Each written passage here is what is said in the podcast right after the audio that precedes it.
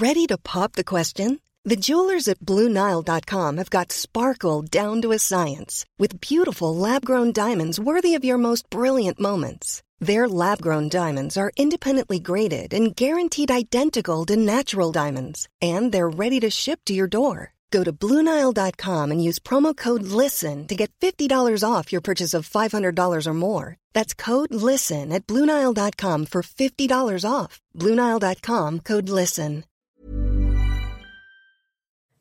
The path to reconciliation is one of listening, learning, and growing together. A path that recognises the central place of Aboriginal and Torres Strait Islander people in our past and in our future. It is in that spirit that we acknowledge the traditional owners of the land and pay tribute to elders past, present, and future.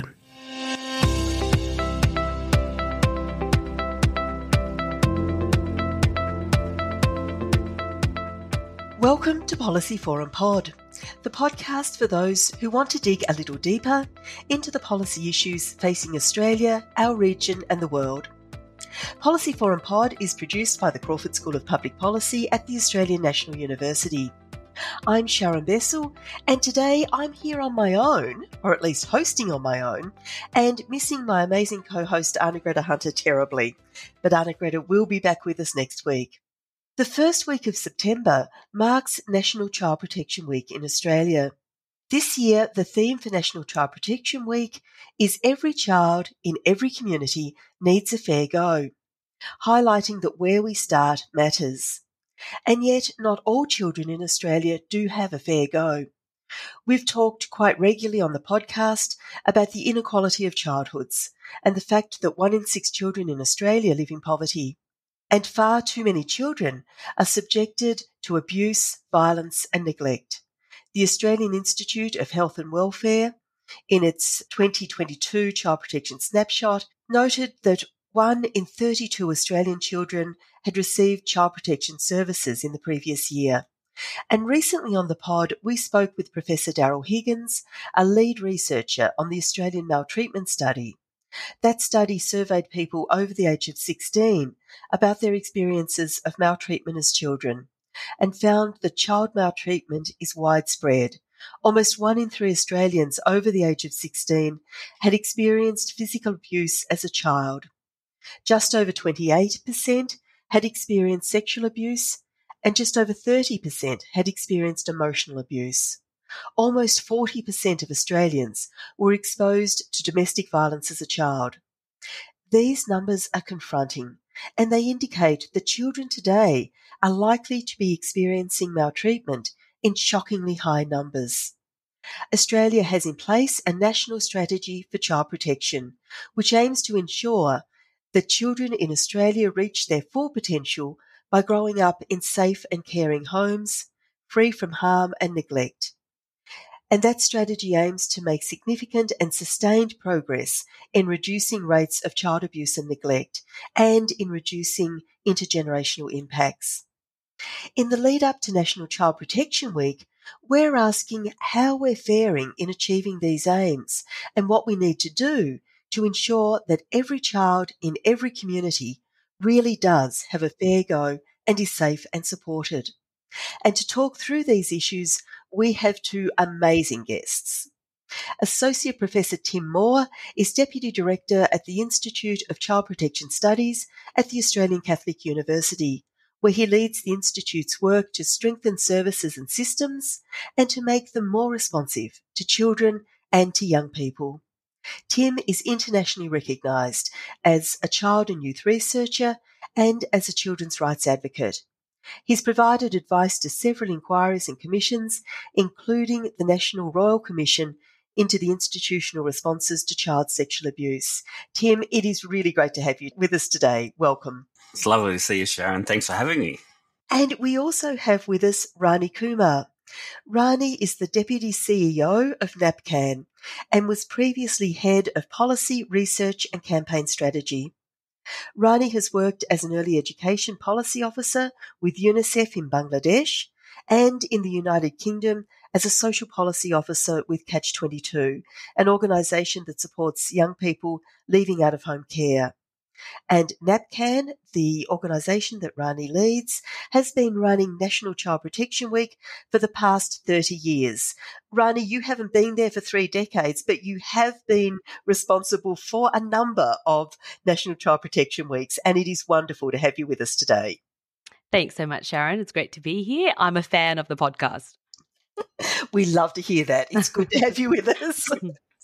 Rani, I wonder if we could start briefly by talking about Child Protection Week. And in introducing you, I briefly mentioned the aims of National Child Protection Week. But I wonder if you could share with us in a little more detail what National Child Protection Week is all about and, and what it aims to do this year. Sure, happy to. One thing I'd just like to clarify is NAPCAN does stand for the National Association for Prevention of Child Abuse and Neglect. So that's what NAPCAN is. And I'm the deputy CEO there, not quite leading, but close enough to leading the organization. And we are really passionate about prevention at NAPCAN. And Child Protection Week is really quite a complex campaign because, with rather limited funding, we're aiming to engage people at all levels of the community across Australia to promote child safety and well-being. But unlike many other national campaigns, it's not just awareness or fundraising. It's about changing thinking and attitudes and behavior ultimately by building knowledge and skills across the sector and the broader community. However, and it's a big however, we're not resourced enough, but our ambition is to make that happen. We want to bring new partners along each year. People are doing lots of great things out there with their own communities, and we know that the resources we provide seem to resonate. We get we do a stakeholder survey and we hear back about how it's working for different people, adapting it across, you know, health or justice as well as early education, not just child protection, which is our aim to bring other sectors along. We want to share new evidence and build new connections that can drive that change towards primary prevention or whole of population sort of focus on children's safety and well-being. But that is the challenge to build a new system together. And Child Protection Week is just a week in there. Of course, child protection should be a priority every day of the year, but the week is a way to shine a light on key issues, share evidence, and focus some advocacy work. So it is a sector wide initiative. We encourage all organisations to get along uh, and get involved and have meaningful conversations about what you can do to support every child to have a fair go. I will just say, NAPCAN, being the size that we are, we coordinate the week, but we certainly can't do it alone. So we channel our focus into shifting attitudes to child abuse and neglect and orienting the sector broadly speaking, people who work with children and their families, not the child protection sector itself, and decision makers in the wider community to better understand prevention, which is preventing harm before it occurs in our definition. Rani, that work that you do around changing attitudes, around bringing evidence to the conversations, and to building coalitions is, is just so important. And bringing not just organisations, but communities along as we think about child protection is so incredibly important to preventing child abuse. Tim, I wonder if we could step back from the importance of those community efforts for just a moment and talk a little bit about protecting children in institutions. And you've done a lot of work around this. And some of those issues in institutions were highlighted very disturbingly during the Royal Commission into institutional responses to child sexual abuse. And there have also been many other inquiries. And in the last month, we've heard of that truly shocking case of a former childcare worker who's been charged with more than 1,600 child abuse offences, including rape against 91 very young children. The idea of safeguarding is one that's emerged as important in preventing abuse in a range of institutions. Tim, I wonder if you could talk us through what safeguarding means. We hear that so often, but it's often not clear what it means. And can you talk us through the principles that underpin it? Sure. So I suppose it's one of those those big questions. A lot of people use the terminology of safeguarding to refer to a lot of things, but in regards to to child abuse prevention. It's really looking at how do we, within an institutional context, how do we drive cultural change so that children can be protected from, from abuse and that, that that culture is really embedded in in everyday thinking and practice. So it's it's not only something that we do just during Child Protection Week or just when we have someone come in to audit our policies. It's something that we do as part of the cause. We think to ourselves, you know, what's going on for children here? Are they okay? What are the things that we have wrapped around them to ensure that they're safe and that we're providing them with every opportunity to raise concerns if if uh, they encounter an unsafe person, place, or situation. For me, though, when I that's a sort of formal definition of of safeguarding, but when we ask children and young people what they want, ultimately they talk more about what they want organizations to have achieved rather than than what organizations are doing so say for example the principles often talk about you know resourcing um, staff to ensure that they understand issues around uh, child sexual abuse, for example. But children and young people, when you ask them, they, they talk about wanting to, to feel cared about, that they want to feel respected, that they want adults to listen to them, that they think that a child safe organisation is one within which every child has an adult that they can turn to for good information, for support and help if they're worried or concerned. But unfortunately, when we talk to children and young people um, across the country, we often hear from them that they they aren't well informed. They don't know what to do. They don't know what they should expect of adults. Um, and in fact, they often get mixed messages around what um, adults should be um, responsible for and the like. And that often they feel quite alone when they're encountering scenarios that, that don't make them feel safe or where they f- feel creeped out or, or are concerned about the behavior of someone else. So for me, safeguarding is not only about putting protections around children, but also fostering a sense of safety for, for kids. And that's important not only in regards to preventing abuse, but also, you know, if we want kids to learn and grow and develop, then they need to have psychosocial safety. And part of that is, is confidence in, in those people who are around them. Tim, in, in the research that I do and in research that we're doing at the moment with children who are growing up in contexts of poverty, it's mm. really confronting to hear how many children talk about the lack of care in their lives. You know, the fact that they have no one that listens, that they feel they have no one to turn to. I'd love to hear your thoughts on how we can start to build a culture of care.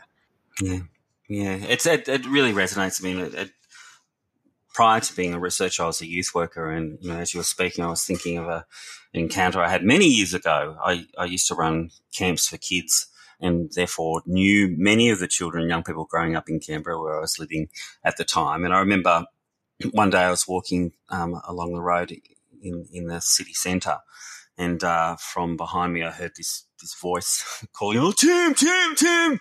Um, and I turned around, and there was this this young Aboriginal boy, Jason, who yeah, was in, in the laneway and I ran up to him and said, Oh my God, it's so fantastic to see you. And he's going, Oh, this is awesome. I was, you know, hoping to catch someone that I knew. And then all of a sudden he burst into tears. I said, Jason, what's going on? What's wrong? And he goes, I'm so sorry, Tim. I said, "What are you sorry about?" And he said, "Oh, you know, I'm so sorry. I thought I could, I thought I could do it by myself. You know, yes, I'm, I'm, I'm 13 now, and you know, I should be strong. I should be a man, and and you know, mum and mum and I have been living in the back of the car for the last four or five weeks. But I, you know, I wanted to man up and do the right thing, and I, I wanted to be able to look after mum, but I just can't do it. I can't do it by myself. I'm so sorry. I'm so sorry. I have to ask for help. And I thought, how have we got to a scenario where a child feels like they're solely responsible for not only their own safety and well-being, but that of their families as well? How is it that we as a community aren't wrapping these kids and these families with the supports and resources that are so required. And, and part of it, I think, is, is us asking those questions of what part can I play in this? You know, the, the, Jason was distraught because so many people walked past him and his mum and didn't say, Can I help you or can I find someone that can help you? Know, I think one of the, the key things that we see in cohesive and safe communities for children and young people is where adults as a collective notice things, watch out for things, and and are not bystanders. They they actively engage and say, okay, how can I support you to get the help that that you need? That's obviously a graphic case, but but it's also in you know neighbourhoods and the like too. You know, if we hear rows that are happening in the family home, yes, it's uncomfortable and awkward to to knock on the door and ask if things are okay, or ask the family when things are quieting down if there's anything that, that you can do to help. But really, as a community, if we're if we're really committed to the safety of our, our children and ensuring that all our families are getting what they need, we need to start having those conversations and to be a bit more active in that regard. Tim, it's such a powerful story, and I hear similar things from the children that we work with, and the extent to which children try to protect their parents. And mm. part of the reason they don't ask for help is that they don't want to land their parents in trouble mm. because they're concerned their parents may be seen as not looking after them properly. Rani, these are issues that, that you work with every day as well. I'd love to hear your thoughts on these issues.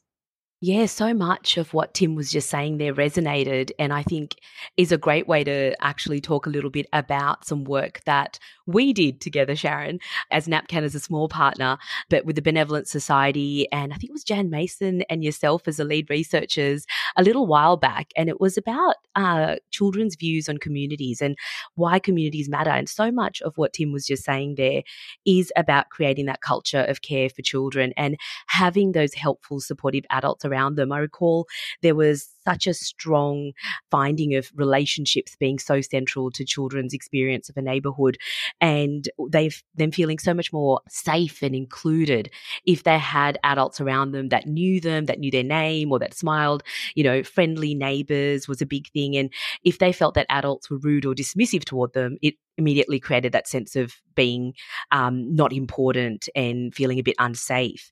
So there's a lot we can do at a community level by looking around at what are those factors, those things that we can control I remember those things like dangerous driving and, you know, public sort of littering and broken glass in parks, you know, making sure spaces are safe for children, for them to feel that they are important and included as citizens in their own community, not just as an afterthought of their families. But there's also the point Tim, that you were making that really resonated of, you know, there's a stigma to asking for help.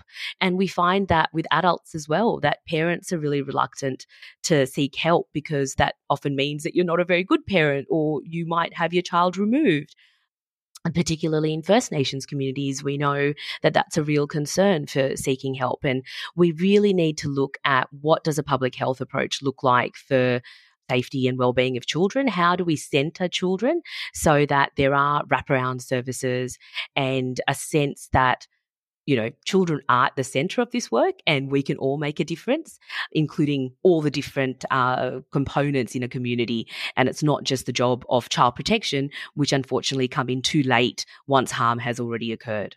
Rani, I think those issues about how we actually prevent problems from emerging is so important because even if we respond well, and often we don't. But even if we respond well once abuse has taken place, children are traumatized for life and they carry that for life. So how do we try to to prevent that from ever happening? And I must say, I'm I'm really delighted that that community jigsaw that we developed out of the research we did together a few years ago now is being used as as one of the images of Child Protection Week this this year. And as you said, Rani, relationships and safety just came up again and again in that research, comes up again and again in the research that we're currently doing. And one of the things the children have often said is that just having someone that's friendly makes a difference in their lives. And I think that really causes us to reflect on how we interact with children and how often we'll ignore children or we'll make a negative comment. Remember children talking, Rani, you talked about dangerous driving, and children in that research would often say they felt that no place was their own. They felt unsafe when they were in their communities. They were conscious that they were very adult spaces. And one boy said, I can't even ride my bike. If I ride it on the road, I get yelled at and told to get on the footpath. If I ride it on the footpath, I get yelled at and told to ride on the road. And so children are growing up in spaces that are very adult centric um, and are generally feeling unsafe. So perhaps we shouldn't be surprised when they don't turn to adults for help. Tim, I, I wanted to to turn to to some research that you've been doing and to to draw on a quote that really struck me from one of your articles. And you've written about the ways in which discourses around safeguarding and around protecting children are often shaped by legal, bureaucratized, and neoliberal ideas, which focus the safeguarding gaze on the individual child, parent, or family rather than on the broader social context in which children's lives are lived. And that's the context we've just been talking about. And you and your colleagues have noted that there is, a, is increasing attention being paid to the structural changes that we need to protect children. I wonder if, if you could talk us through what it is that we miss when we individualise safeguarding and protecting children and what some of those structural changes are that are needed. I suppose one of the things, and it's probably the, the most uh, difficult challenge that uh, that children have posited to us, is that they understand that that abuse occurs because they're vulnerable. That they're vulnerable not only because they're they're small and often uh, are weaker physically than adults. That's not always the case, but more because of the way that they're treated by adults and the way that communities see children, think about children, value or not children, and the way that they therefore engage with a whole range of different services and systems. So kids are very aware that the world is set up for adults and that, that, that adults are often very protective and are often aiming to do the right thing by children, but that children don't necessarily have a lot of power or authority that in comparison with adults, they believe that they, they're less likely to be believed, less likely to be given choices, less likely to be able to be equipped to deal with the challenges that they encounter, and that ultimately they want their positioning in community to be changed somewhat. You know, so that when a child says, This is what I want and what I need, adults don't automatically dismiss their views, thinking that they're infantile or innocent or or naive or what have you, and say, actually, there's there's some really important things that we can glean from the, this individual child, but children as a as a group. I think children have often told us that, well, we do an activity with some kids saying, you know, if you were the prime minister or the king for the day, what would you do differently? And and often children will talk about the fact that they would before they enacted any policy or set up any legislation that they would stop and think, well, how's this going to affect children? how's this going to impact on on kids? And they are very aware that that adult stakeholders will often think about how decisions that are being made will influence different communities and the like, but are reticent to say that that they're keeping kids' needs and wishes at, at the front of what's being done. So at, at the very broadest level, we need to, I think, rethink how we position kids and whether or not how the structures that surround children um, and their families and their communities might unwittingly render children more vulnerable than than what they might have been otherwise. I um, strongly agree with that, Tim. I think that that's a really good point about how we hear children because it has become a bit of a trite kind of point. You know, you've got to listen to the voices of children. Everyone must involve children. And then children are over consulted in some ways of just, you know, going out there and just consulting. But what is participation? What does that actually look like? So I'd love to hear your reflections a bit further down about what that looks like in a meaningful way to hear from children and young people. So we're actually valuing their input. And Sharon, that takes me to something that I hope I remember correctly from the Communities Matter research, that jigsaw that we keep referring to, that's on the Child Protection Week poster this year, is part of your process was to talk to children, but then to collate that information and then go back and validate that and make sure that the sense you were making as adults of that um, knowledge that children had shared with you was actually what they were saying. And I recall there was an example where something in one of the images seemed like it was a a, a, you know like a friend hiding in the background or something and it was like oh no that's actually a scary person or something and you're like oh like it was such an important part of the work to go back and validate Rani, I think that's right. And, and it's so important that we have conversations with children. And very mm. often when we talk about you know, the voices of children, and I agree, it's become such a such a slogan that it's almost meaningless at times. But you know, when we talk about the voices of children, what we really need to be saying is how do we have conversations to children and how do we listen to children rather than just a, a one-off consultation and assuming we then understand the complexity of children's lives. Absolutely. At NAPCAN, we've set up a NAPCAN Youth Speak Out um, group of 18 amazing individuals across Australia. And it is very much now a commitment for us to embed their thinking and into our processes so that it isn't that one off consultation and just have a chat, but to actually go, we're, starting this new program. What do you think? Or this theme for Child Protection Week and really involve young people in the sense making of our work, but also in validating what they're telling us and making sure that we're on track along the way, not just in one off intervals. So I, I, totally agree with you both. I think that we do need to change the language a little bit or, or problematize it a bit. You know, kids are saying we we talk all the time, we're asked things all the time, and nothing nothing happens.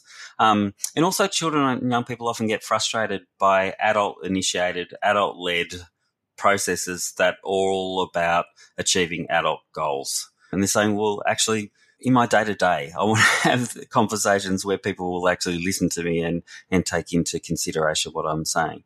They also get frustrated. We worked with, with groups of kids in um, Tasmania and they said, you know, why is it that adults wait right to the last minute to have conversations with us? You know, surely it's adults' responsibility to be asking questions really early on for adults to be noticing and, and responding to things and for us to not be required to raise concerns for adults to already have an inkling that something might be wrong and to, to come in and say, what can I do and how can I, I help you? So, you know, in some of the, the work that's been done internationally, we've, we've started to change the language of participation from voice to audience and influence you know what's actually happening with with kids' views, and how are we as adults, policymakers, decision makers, parents, um, aunts and uncles, what have you, how we not only communicating back with kids of what what's been done, but meaningfully changing what we're doing and what the outcomes that um, that that are being achieved. And so often it's all about building relationships and meaningful relationships. We're going to take just a short break now and we will be back in just a moment. So, listeners, please don't go away. Everyone knows therapy is great for solving problems, but getting therapy has its own problems too, like finding the right therapist, fitting into their schedule, and of course, the cost. Well, BetterHelp can solve those problems. It's totally online and built around your schedule. It's surprisingly affordable too. Connect with a credentialed therapist by phone, video, or online chat all from the comfort of your home.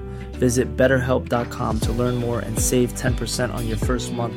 That's BetterHelp, H E L P.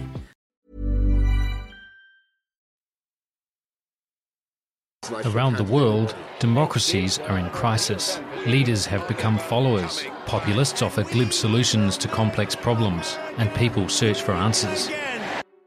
Block out the noise. Each week on Democracy Sausage, we go deeper to bring you insights from leading scholars, journalists, and commentators to help you make sense of the world. I'm Mark Kenny from the Australian National University. Join me at the Democracy Sausage Hot Plate every Monday and Thursday. Welcome back. We're here talking with Tim Moore and Rani Kumar around issues of protecting children as we approach Australia's National Child Protection Week.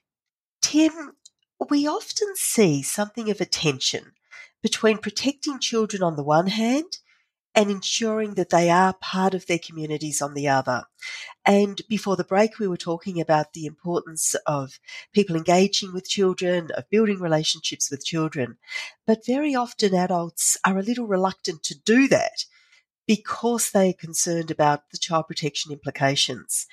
How do we begin to reconcile some of those tensions? So, as you said, I think it's really important for us to be really clear, particularly during National Child Protection Week, but throughout the year, that the safest kids are those that are surrounded by strong, protective, trustworthy adults. Now, we need to obviously acknowledge that sometimes adults can be a threat for a child and that we need to protective adults need to be watching out to be noticing and to going okay this this person may not be okay but we shouldn't come in with the assumption that adults are potentially threats to kids because what we're seeing now is what we saw, you know, 20 or 30 years ago with the stranger danger discourse, where, you know, we got to a situation where children were starting to be scared of adults. And at the same time, adults were scared about how they interact with children for fear of the way that other people might interpret it those. So, for example, just the other week, I was at the local shopping centre and there was a child who was obviously lost their mum, was absolutely distraught, was crying. There was a whole huddle of adults who were uh, walking around that child who, you know, must have been six or seven, who just weren't engaging with this child. And, and there was this fear, I think, of people going, oh my, you know, if I if I grab the child by the hand, then someone will think that I'm trying to abduct them, or people might misinterpret my intentions, or what have you. That child's not safer because adults are scared about children that child's not safer because adults aren't taking interest. So we need to sort of challenge ourselves and say, yes, we need to ensure that unsafe adults aren't placing kids at risk, but we as a community still need to wrap kids up with um, with those people who are going to be able to support them. And that's that's within an organisational context too. We need to be asking the question: Are these strategies that we're putting in place ensuring that kids are safer, or are they maybe protecting the organisation from reputational risks or, or the like. And I think that's really important that we hold fast. We use the evidence to understand what risks are, but we hold some risk and we manage some risks. And as a community, we say we're going to do what we can to ensure that children are safe and that we're doing things that are actually going to have that outcome that we're, we're hoping for. Rani, I'd love to hear your thoughts on some of those issues and, and, and how we reconcile those real tensions that Tim mapped out there. Yeah, absolutely. This is something we grapple with all the time, but particularly in Child Protection Week, we'll get, you know, really concerned emails and phone calls saying, what do we do? We're, a bit concerned, but then not really sure how to step into things. And obviously, in individual cases, it is very important to, you know, contact your local police or your child protection authority, depending on the level of risk or if it's a, you know, whatever the context is. But the broader answer for us is about that cultural change and that sort of conversation we need nationally to have about centering children and their experience and how important these relationships are so that adults can hear that if they are a friendly adult in a child's life, it actually makes a difference. It actually does keep children safer and that they are more seen. There are more eyes on them from safer adults, you know. So we need to create these safe and supportive and inclusive environments where families and children feel like they belong. So from our uh, theme this year of the Where You Start Matters, we've got the jigsaw on there to show people there's ways that you can come into this conversation. But then there are obviously policy and structural levers we also need to pull on.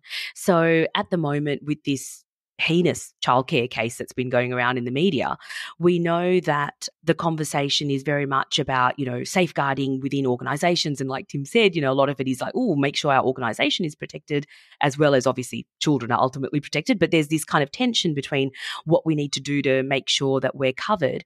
But really, the conversation is also about bigger things like workforce. You know, we know the childcare workforce is really strapped at the moment. There's just not enough people. And that means there's an increase in the casualization of these positions. There's less, you know, relationship building, which just before the break, Sharon, you were saying how important relationships are to children. And, and then there's less good sort of scrutiny between the team and management in childcare centres and other services where workforce is such an issue. So this is something that governments can get involved in. These are systems levels issues. You know, there's been COVID has had a big impact on this, um, but this is the kind of thing. There's you know remuneration and making sure that we retain this good staff that we have and how we invest in these care you know occupations is a really critical part of the conversation we need to have. We can't keep having these conversations in silos as if children's safety and well-being's over here, childcare provisions over here, and then workforce is over there because that's, you know, a grown-up problem that the government needs to solve, but the children's problems are over here.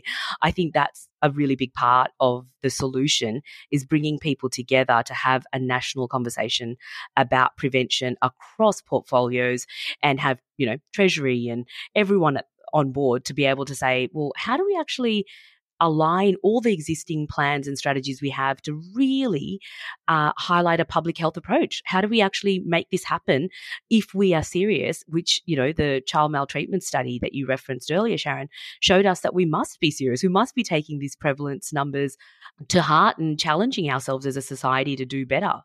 Rani, I think those those issues uh, are just so important, and it's how we put all of those pieces together. And one of the things that that strikes me when we talk about childcare, and of course we, we've had that awful case, so there's a lot of discussion around childcare at the moment. But one of the things that that always strikes me is while we have some wonderful frameworks and strategies in place that are aimed at, at the childcare centres themselves or have been built by childcare centres themselves the national conversation is really around productivity. It's not around how childcare can be an early learning experience, how it can be positive for children, how it can promote children's rights. It's a very adult centered conversation. Absolutely. I, I couldn't agree more that, you know, we always talk about women's participation as if that's the end goal in and of itself, uh, when we know that these um, facilities can be such a great place for children uh, to you know experience different things outside of their family home build those early relationships. I actually sit on the board of sdn which is a childcare service in new south wales and it's brilliant hearing about some of the work that goes on and it's such a challenging job. We need to value these workers better many of whom are doing a fantastic job of keeping children engaged and learning and safe. Um, and it's really kind of disappointing when the media tends to focus on these outlying cases and make us all focus on the negatives and the conversation being about productivity about you know how do we get more services and the gaps. It's always about the gaps and the deficits. We're not actually talking about the positives of what it can provide but just on that media point, if I can just go on a little tangent there, I just want to say that we find, you know, at NAPCAN, a lot of our work is about like, how do we communicate about these issues? Because the way we talk about them makes a very big difference to what the community hears and how things are progressed. And the demonization, really, of particular individuals really is a very unhelpful place to take people because what it does is it makes it sound like it's a it's a one-off issue over there somewhere it's this you know really dramatic situation when we know and what the ACMS, the child maltreatment study, showed us is that the prevalence of abuse and neglect is much more is wider than we had thought before. And so these cases, while they need to be given due attention and while we do need to challenge ourselves to respond to things like this and look at the systems that failed to pick this up much earlier in this particular case, it doesn't really help us have that broader conversation about prevention and what's really needed to achieve that long term change for children and people so that every child in every community can have a fair go. It is about you know uh, what they call like the salience bias. So when you talk to the average person on the street they'll start thinking about these cases and go oh you know that that horrible thing. And it others these families when what we really want is to bring parents into the conversation. We want people to have a bit of empathy for the parents that might be needing support those families and the children and thinking about how do we actually create those supportive networks around um, children and their families so abuse and neglect is less likely to occur and, you know, uh, really thinking in a strengths based and a responsive way. And I think, Rani, there, Tim, I'd, I'd love to hear your thoughts on this because I think there is a very important distinction between the very serious crimes that were committed in that particular case that we talked about of the childcare worker and the crimes that have been committed against children in institutions and the situations that may arise in families that are under incredible pressure. And neglect is a child protection issue. But I've often argued that poverty is often misunderstood as neglect. And poverty is one of the structural problems that we need to address if all children are to be protected. Tim, I'd love to hear your thoughts on, on how you see that relationship between poverty and neglect.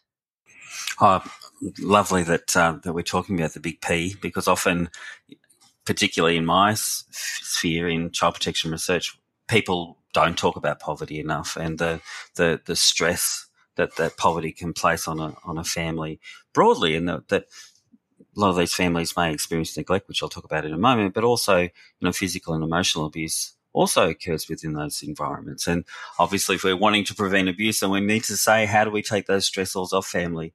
And we can only do that by redressing issues of, of poverty.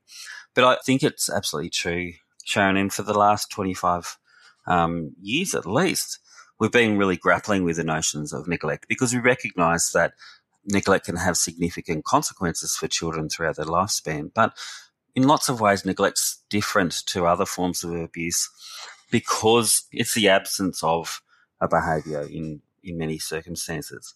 Sometimes, yes, parents may not provide their kids things for a whole range of reasons, but most absolutely overwhelmingly number of cases it's it's because the family doesn't have the resources and if you if you dig a little bit deeper you know mum or dad might not have eaten for three three or four days because they want to provide for their child.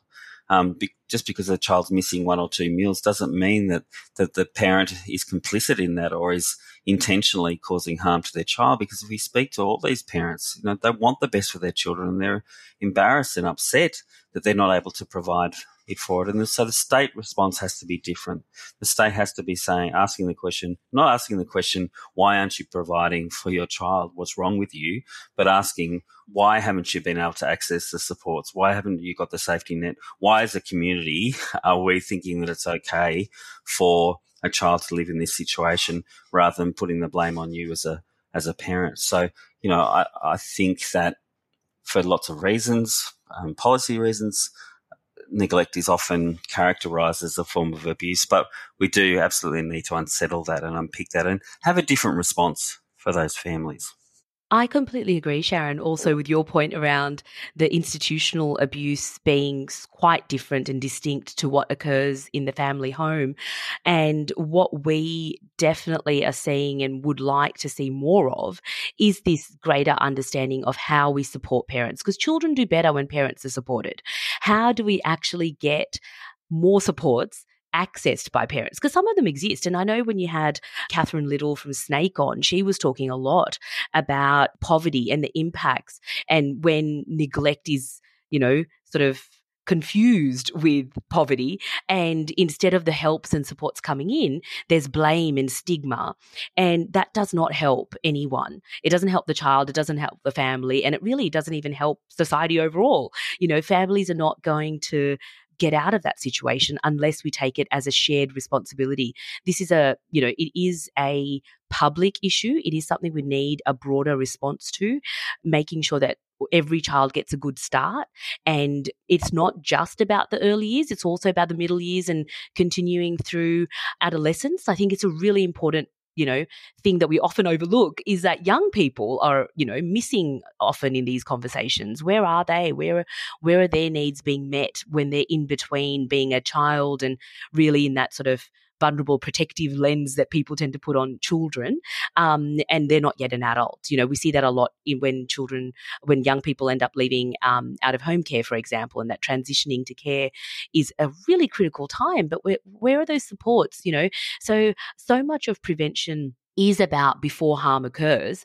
But there's also those children who are in out of home care, for example, and transitioning to adulthood, where that is another opportunity for prevention. So prevention is not this linear thing that we can just think of it as happening right at the beginning and then we just forget about it because, oh no, now harm's occurred um, and the child's been removed. But how do we actually support along the way? And I think, you know, in here, I'm just going to throw some, uh, like another thought that I have is I don't think we have enough representation um, of diverse workers across leadership and decision making um, in the policy space, in the social space. So, what I mean by that is, you know, it is different if you're coming from a culturally and linguistically diverse background. It is different if you are a First Nations person. It is different if you are part of the LGBTIQ um, community or if you are in a regional remote community because there are different constraints. And often when you know I go to meetings and roundtables, etc., I look around and I think I'm probably the only person of color that I can see. That's not to say that somebody else might not be from a diverse background, but to say my experience is often different. And just to share a quick little personal anecdote, when we're talking about supporting parents, I know that when you have a child, it is a pivotal moment in your life. And in our multicultural community, we need to be better informed in how we're supporting families of different kinds. And I know I received a lot of conflicting advice from medical professionals, maternal health nurses, and my family. And navigating that when I was sleep deprived and exhausted and this new experience was really hard. Um, and I'm a well resourced individual. Luckily, I feel very privileged to be in the situation I'm in. So I was able to find my way. But it wasn't and still isn't always easy. So I think, you know, this is a bigger conversation about not just designing policies in a certain way, but and not just co-designing at the end of the delivery mode, but really thinking about how we have different voices informing, including children and young people, all types um, and all stages of policy and programming. This is a conversation that I would like to continue for much, much longer, but we're we're coming towards the end of our time together. And as we do, Tim, I'd like to ask you in particular a, a, little bit about your thoughts on Australia's current national child protection strategy, Safe and Supported. And that targets specific groups of, of children. It prioritises children and families with multiple complex needs, Aboriginal and Torres Strait Islander children, children and young people with disability or, or parents or carers with disability, and children and young people who've experienced abuse and neglect, including those who've experienced out of home care. And so, in some ways, this takes us towards what we were talking about earlier the, the importance of supporting those who need the support. But we do often hear some debate around a public health approach that's much more broad based to child safety and, and child protection versus that more targeted approach. I'd love to hear your reflections on, on each of those approaches and how we balance them. Is there a tension or can they be easily balanced? Well, I think the first thing to note is that that we need to have broad policy around children and young people, not just those who are experiencing difficulty. If we want to take a public health approach, we have to be going, how are we thinking about children in our broader policies, our economic policies and the likes, to give families a fair go so that children don't end up, uh, get to that, that position where, you know, we're, we're concerned about children's safety. In regards to those groups, you know, secondary prevention really is about saying well, what types of young people are more at risk than others and how do we have more of a concerted effort to intervene so that they're safe and, and supported. So in lots of ways, investing in programs for those groups of kids is, is absolutely vital. But you're right, until we have a, a, a broad sense of this is what we expect for our children. This is what we think children need to grow and develop. And this is what families need to be able to ensure that kids are provided with this childhood that, that we want and need for them. We're going to have issues. I think that I've been quite pleased over the last couple of weeks in particular in in that a couple of policies, including, say, the um, plan for reducing violence against women and children, have actually changed the rhetoric. So in the past, with that that policy, it was very much about supporting women and supporting families so that children might have better outcomes. But for the first time in this new plan, we've actually said children are, are victims of family violence in their own right and they need to be targeted. In the first plan, a lot of the interventions, particularly for boys, were about intervening so that they wouldn't become adult offenders. Now it's saying actually we want to give kids a safe space to grow, and for those that have been experiencing um, family violence, for them to heal and recover. So the rhetoric has changed, and I think that's that's a crucial aspect of national policy that we we need to see kids as as clients or what have you in their own right, and to not to, to think about them in regards to who they're going to become, but also think about well, what's what's their needs to have a good life, to to experience the joy and wonder that we want for our kids, and to be able to to achieve the goals that they have for, for themselves and their parents have for them too. We will need to to draw this conversation to a close, and and Tim, there's such powerful ideas to leave us with as we do wrap up the conversation. But as we come to an end, I'd, I'd love to ask a two part question of each of you. Rani, maybe you first. What do governments need to do as a key priority to keep children safe, supported, and protected? And of course, there's much that you, the governments can do, but is there something that, that you think is right at the top of that priority list? And the second part of that question what message would you like people to take away from National Child Protection Week this year and from this conversation? Wow. Big questions, Sharon, to end on. An easy one. An easy one to end on. yes, why not? um, well, I think where we can start, and I kind of uh, alluded to this earlier, for governments as a key priority is to bring together the different frameworks and plans that already exist and really really focus on prevention. What does prevention look like? And prevention of child maltreatment. And we know that from the child maltreatment study, for example, and from, you know, literature all across the globe, that childhood trauma causes long term adverse outcomes for children as adults and for society overall. So we want governments, if they could as a key priority, bring together different diverse portfolios together to really focus on the prevention of child maltreatment. And what message I'd like people to take away is that child abuse and neglect is preventable and we can do it in you know it, it is not a um it is it is a problem that everyone has a role in solving at the community level but also in influencing government and organizations to to think about children differently Fabulous messages, Rani, and really important messages to both government and community. Uh, Tim, what's your key priority for government action and, and that message you'd like us all to take away?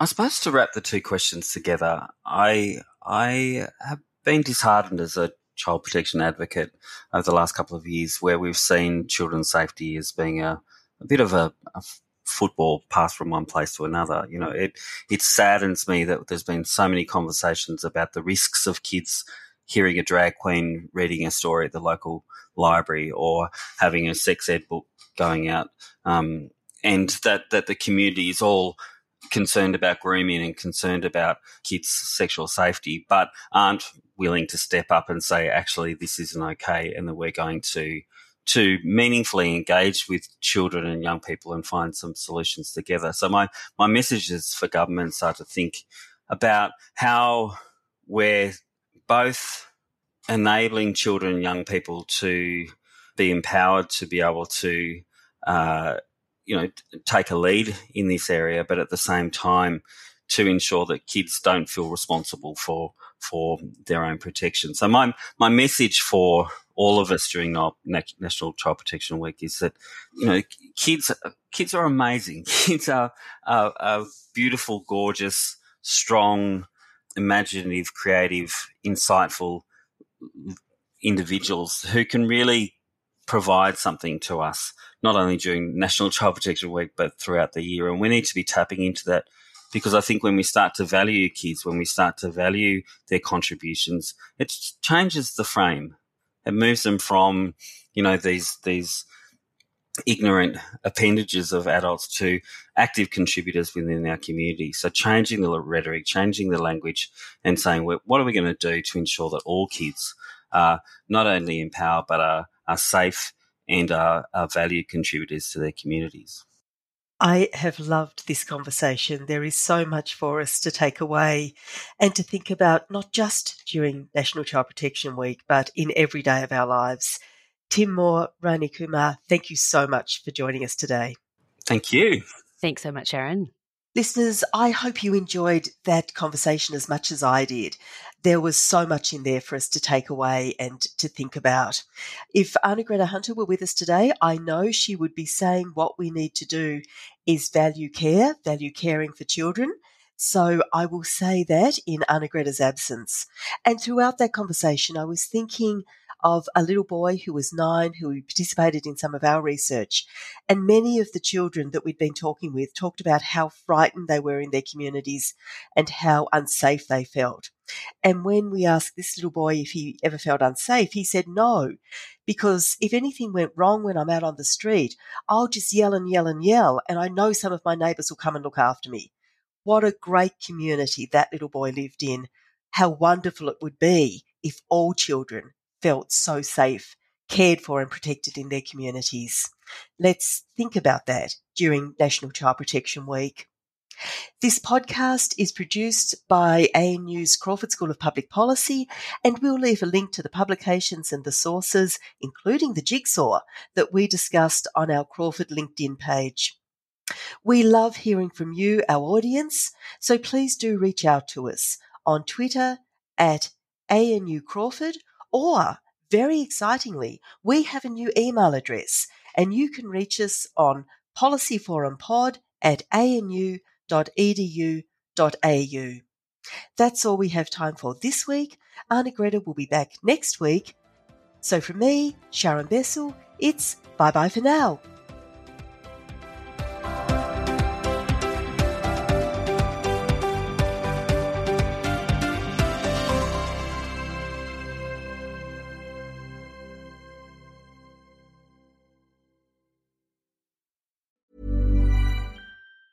Even on a budget, quality is non-negotiable. That's why Quince is the place to score high-end essentials at 50 to 80% less than similar brands. Get your hands on buttery soft cashmere sweaters from just 60 bucks, Italian leather jackets, and so much more. And the best part about Quince, they exclusively partner with factories committed to safe, ethical, and responsible manufacturing. Elevate your style without the elevated price tag with Quince. Go to quince.com/upgrade for free shipping and 365-day returns.